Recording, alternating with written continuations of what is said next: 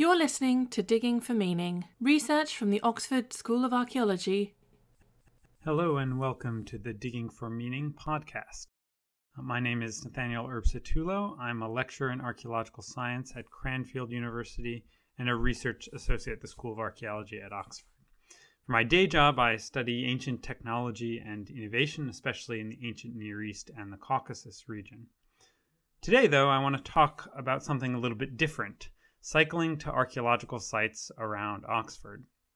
Now, as you can probably tell from my accent, I'm an American transplant, and I've been living in Oxford for the past three years. In that time, I've developed a love for exploring the countryside around the city. One of the great things about Oxford is that it's relatively compact, so it's fairly easy to get out and explore. In this podcast, I'm going to talk a little bit about these hidden archaeological gems that are just a short cycle ride away. So maybe you're a student who just moved to Oxford, or maybe you've been here for a, a, couple of years and the pandemic has narrowed your travel opportunities. And you know, you just want to get out of town for the day, but you don't want to take public transportation because, you know, there's a pandemic. Or maybe you're a longtime resident of Oxford interested in archaeology and have been to many of the sites I'm going to talk about, but maybe you haven't tried cycling there. Or maybe you're just a visitor passing through and want to explore what's outside in the city's hinterland. So, if any of those categories apply to you, then this podcast is for you. Now, first, I'll talk a little bit about what I uh, pack on these uh, longer cycle rides.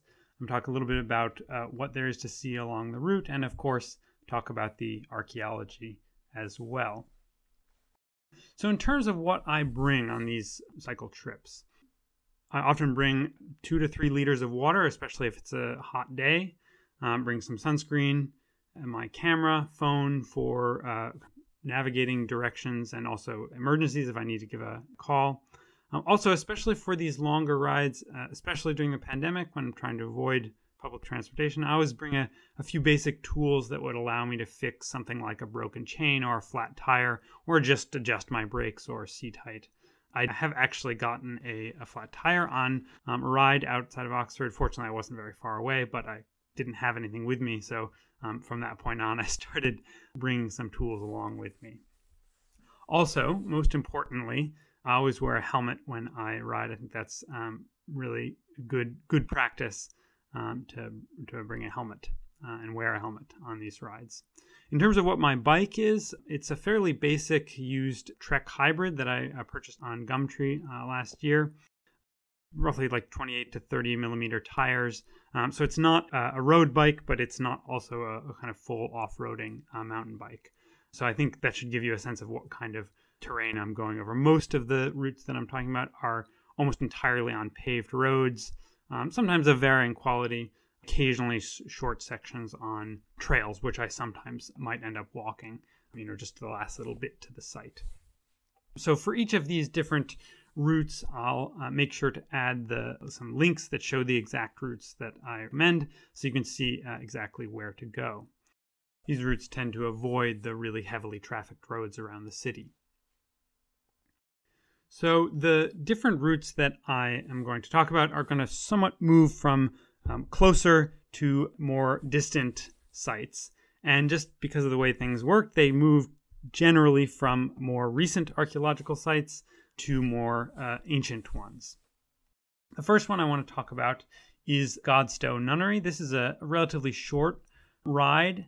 I recommend going up Woodstock Road, cutting across through Wolvercote, and just when you pass the, the Thames on your left, you will see a ruined nunnery. This is a 12th century nunnery that was most commonly associated with a mistress of King Henry II the so called Fair Rosamund, who um, either was educated at the monastery or ultimately spent her, her final days there after the uh, affair with the king was over. And eventually, I think she was buried there as well. Um, and the monastery is mostly ruined now. I think there's uh, one kind of chapel still partially standing, although without its roof. And definitely worth checking out for its Thames side location and the nearby Trout uh, pub. Now, I recommend, uh, in order to kind of get a little bit of a different perspective, to continue, instead of going back the way you came, to continue um, through Wytham, which also has a nice pub, and then swing south and come back into Oxford through Botley Road. All told, it's about a little bit less than eight miles. So it's a nice, uh, relatively short ride just to get you started. Another great short ride I want to talk about may not actually qualify as an archaeological site since it's still a working church, but is a really fantastic uh, site that I think is really worth taking a look at. And this is uh, St. Mary's at Iffley. It's a small church um, you can get to just by taking the Thames Path south out of the city and then going up the hill from Iffley Lock. And this is a Norman era church, so built in the 12th century, and has some absolutely fantastic carvings, both on the kind of main doorway in the main entrance to the church and also inside, and also on a doorway that is on, I think, the south side of the church. And if you've never seen Norman carvings before, they're absolutely uh, spectacular. The kind of main facade, front of the church, is covered with these really kind of toothy looking crow's beaks, birds. Anyway, it looks like kind of a sarlacc mouth, scary looking thing that you go into to the church, but absolutely spectacular. Um, and if you look uh, again over to the side on the right exterior door, a smaller door on the south side of the church, you'll see a number of really spectacular carvings, including a a green man, one of these common motifs in ecclesiastical architecture of either a person emerging from leaves, a person made of leaves, or a person having uh, leaves and foliage growing out of their mouth. It's a really interesting and much much discussed piece of symbolism, but there's a kind of little one there, and there are all sorts of uh, other carvings of knights and maybe a dragon as well. Um, so definitely worth checking that out. Inside the church, I recommend going inside um, as well. You can see additional carvings um, really spectacular stuff. Um, I will say that in recent years they've lime washed the church to help preserve it. And so this strikes me as a little bit too bright at the moment. So hopefully it will kind of weather and fade because right now it's kind of a brilliant sort of yellowish white color. But uh, nonetheless, still uh, definitely a site uh, worth visiting.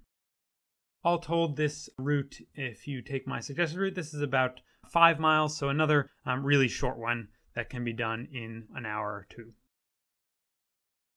Okay, so moving uh, both back in time and significantly farther away is the North Leigh Roman Villa. Now, this route takes about 29 miles if you loop through Stonesfield, but if you just want to go out and back, it's kind of a minimum of about 26 miles. This is a Roman era villa site it supposedly has Iron Age origins, but the Roman villa at the site was founded and built in the late 1st or early 2nd century AD. Much of the foundations are exposed. You can see some bits of underfloor heating, and there is a, a mosaic, I believe, of the kind of early 4th or 3rd century. The villa was abandoned in the 5th century AD. Um, the setting here is really quite nice. It's kind of cradled on the, the hill slope, and you have to descend on a path from the main road. Um, this is cyclable, but it's pretty steep and it's not paved. There is a mosaic there, but it's in a kind of enclosed building um, with rather uh, low quality plexiglass uh, windows, so it was hard to see if it wasn't actually open. Now, as I said, I recommend incorporating this into a loop and kind of heading north into the village of Stonesfield and then coming back along a slightly different route through um, Combe. This is a kind of really the edge of the Cotswolds now, so it's starting to get a bit hilly, but there are some really nice kind of views of rolling hills along this route. Also, in the sort of middle distance uh, range, about uh, 20 miles away, round that's round trip, is some, a site called the Devil's Quoits. That's Q U O I T S. And this is a henge monument with a stone circle that dates to about the third millennium BC. And the henge part of the monument consists of a bank and ditch encircling the interior stone circle.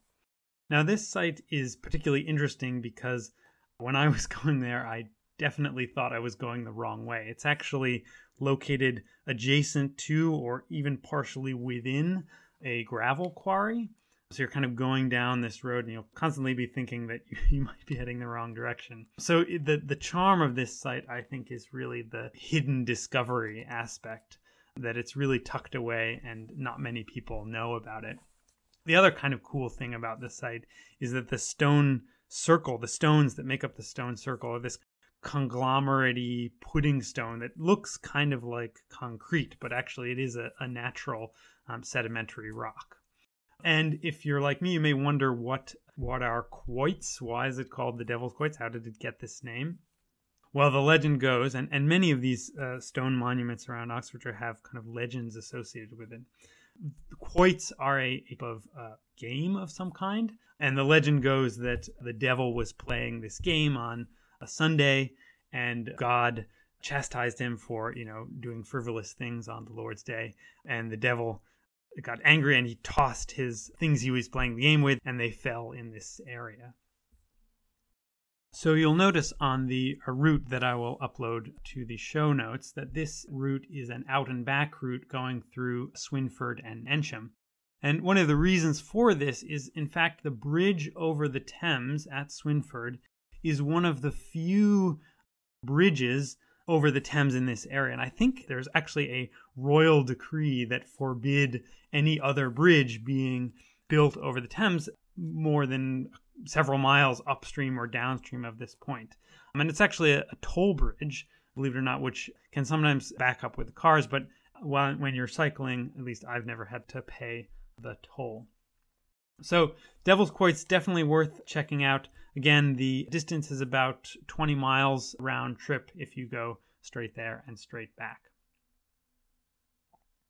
The next site I want to talk about is the site of Cherbury Camp, located to the southeast of Oxford. And this is a fortified Iron Age site.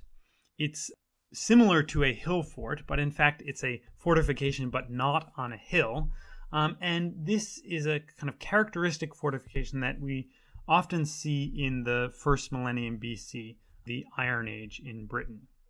This site consists of a so called multi-vallate, which means it has multiple banks and ditches, and it's located near the village of Charney Bassett. And so the route that I'm recommending takes you to the village, and then you either have to you have to walk about a, a mile north of the village.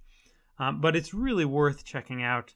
I was totally alone when I visited, ideal for the pandemic, and a lot of these hill forts seem to potentially used for a variety of different purposes. Some of them um, seem to have enclosed settlements, some seemingly did not. In this case, a geophysical survey, a way of understanding what is buried beneath the soil without having to excavate, a geophysical survey of the site done about 10 15 years ago was actually able to identify a number of Iron Age roundhouses in the, the signature of the, the, the, geophysical survey. So when you go to the site, the interior will be entirely flat. There won't be any kind of mounds within the interior. But when you go there, just kind of imagine that there would have been a series of houses and some kind of settlement within the walls of this fortress. While you're visiting the site, keep an eye out for one or several hares that I saw when I visited. I'm also happen to see some, some red kites. They're a bird of prey that you see commonly flying around the Oxfordshire countryside. Okay, the last two rides I'm going to talk about are for uh, those of you who are really looking to go on a long trek. Both of these are about 50 to 55 miles uh, round trip, really a kind of full day adventure.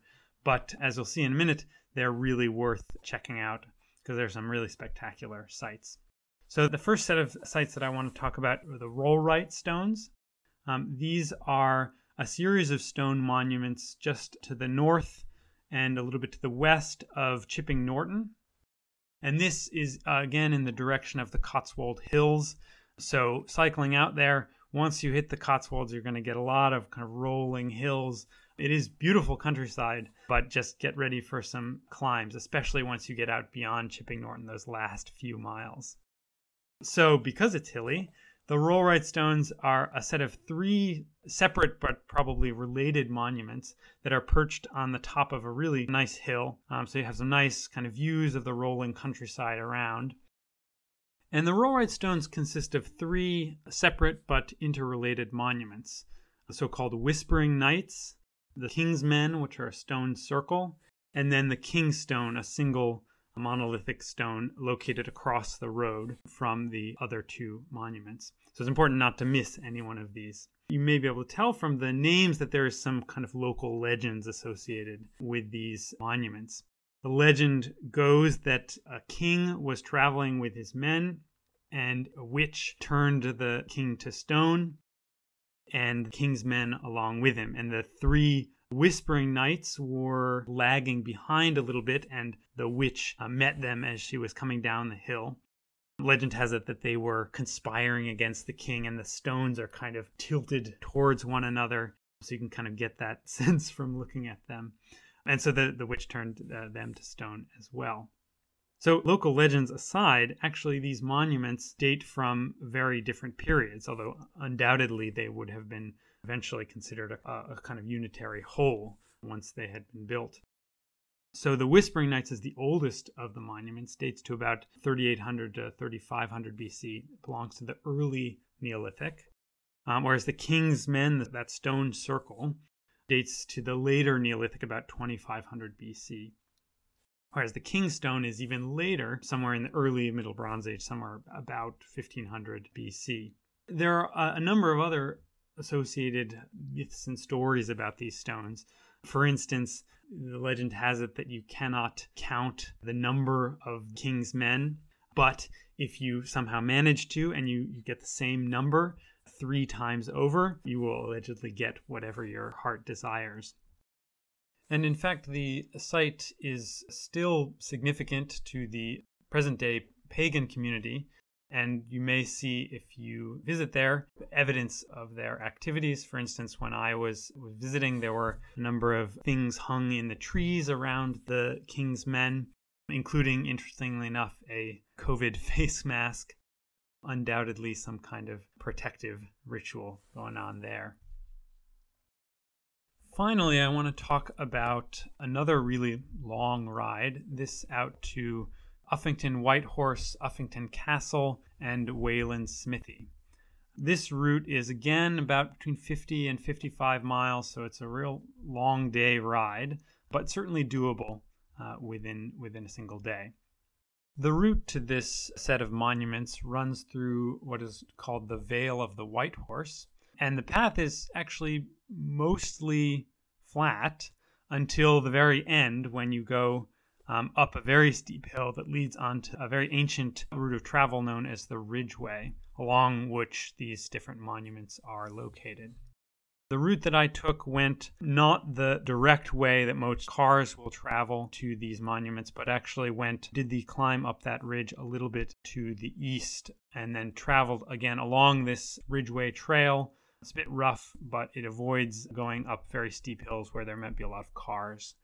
The set of three monuments consists of a chalk figure, the so called white horse of Uffington, although it's a little bit unclear whether it's a horse or some other type of quadruped animal. And this is a monument that is about 3,000 years old. Archaeological excavations have demonstrated that it dates to either late Bronze or early Iron Age and it had to be continuously scoured to maintain the figure because otherwise grass will grow over and the chalk will degrade and it won't be as visible.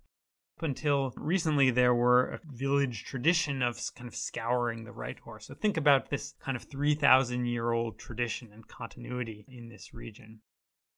Directly adjacent to the White Horse is Uffington Castle, which is an Iron Age hill fort dating to the first millennium BC. And actually, this hill fort is positioned on the, the high point, the highest elevation in all of Oxfordshire. So if the weather is nice and the visibility is good, you should get some spectacular views across the landscape. Now, a short distance, maybe half a mile, a mile to the west of Uffington Castle, and you can reach it by traveling again along the Ridgeway route. It's a kind of gravel path, cyclable, but not going to go very fast on it. is Wayland Smithy, which is a much older Neolithic long barrow dating to maybe the middle of the fourth millennium BC. There are actually two burials, one a little bit earlier than the other, and the second larger one then covered the original earlier burial. The second barrow has been partially reconstructed, and so there are some really nice standing stones, really impressively large stones. Tolkien fans will be interested to hear that the site of Wayland Smithy actually served as inspiration for the encounter with the Barrow Wights on the Barrow Downs in the Fellowship of the Ring. So, this trio of sites, Wayland Smithy, the Uffington White Horse, and Uffington Castle, are certainly among the farthest treks that I've described in this podcast but they're also collectively probably the, the most well known sites that I've described. Uh, so definitely worth taking a ride, but definitely make sure to bring lots of water and bring lots of food. And with that, I will wrap up my recommendations of cool archaeological sites to cycle to in Oxfordshire. So I hope one or more of these routes has intrigued you and you get out while the weather stays warm and explore some archaeology. Thanks for listening and happy riding. Thank you for listening to Digging for Meaning. For more information about this topic or for any of our other episodes, please go to our website at arch.ox.ac.uk forward slash podcasts. Thank you.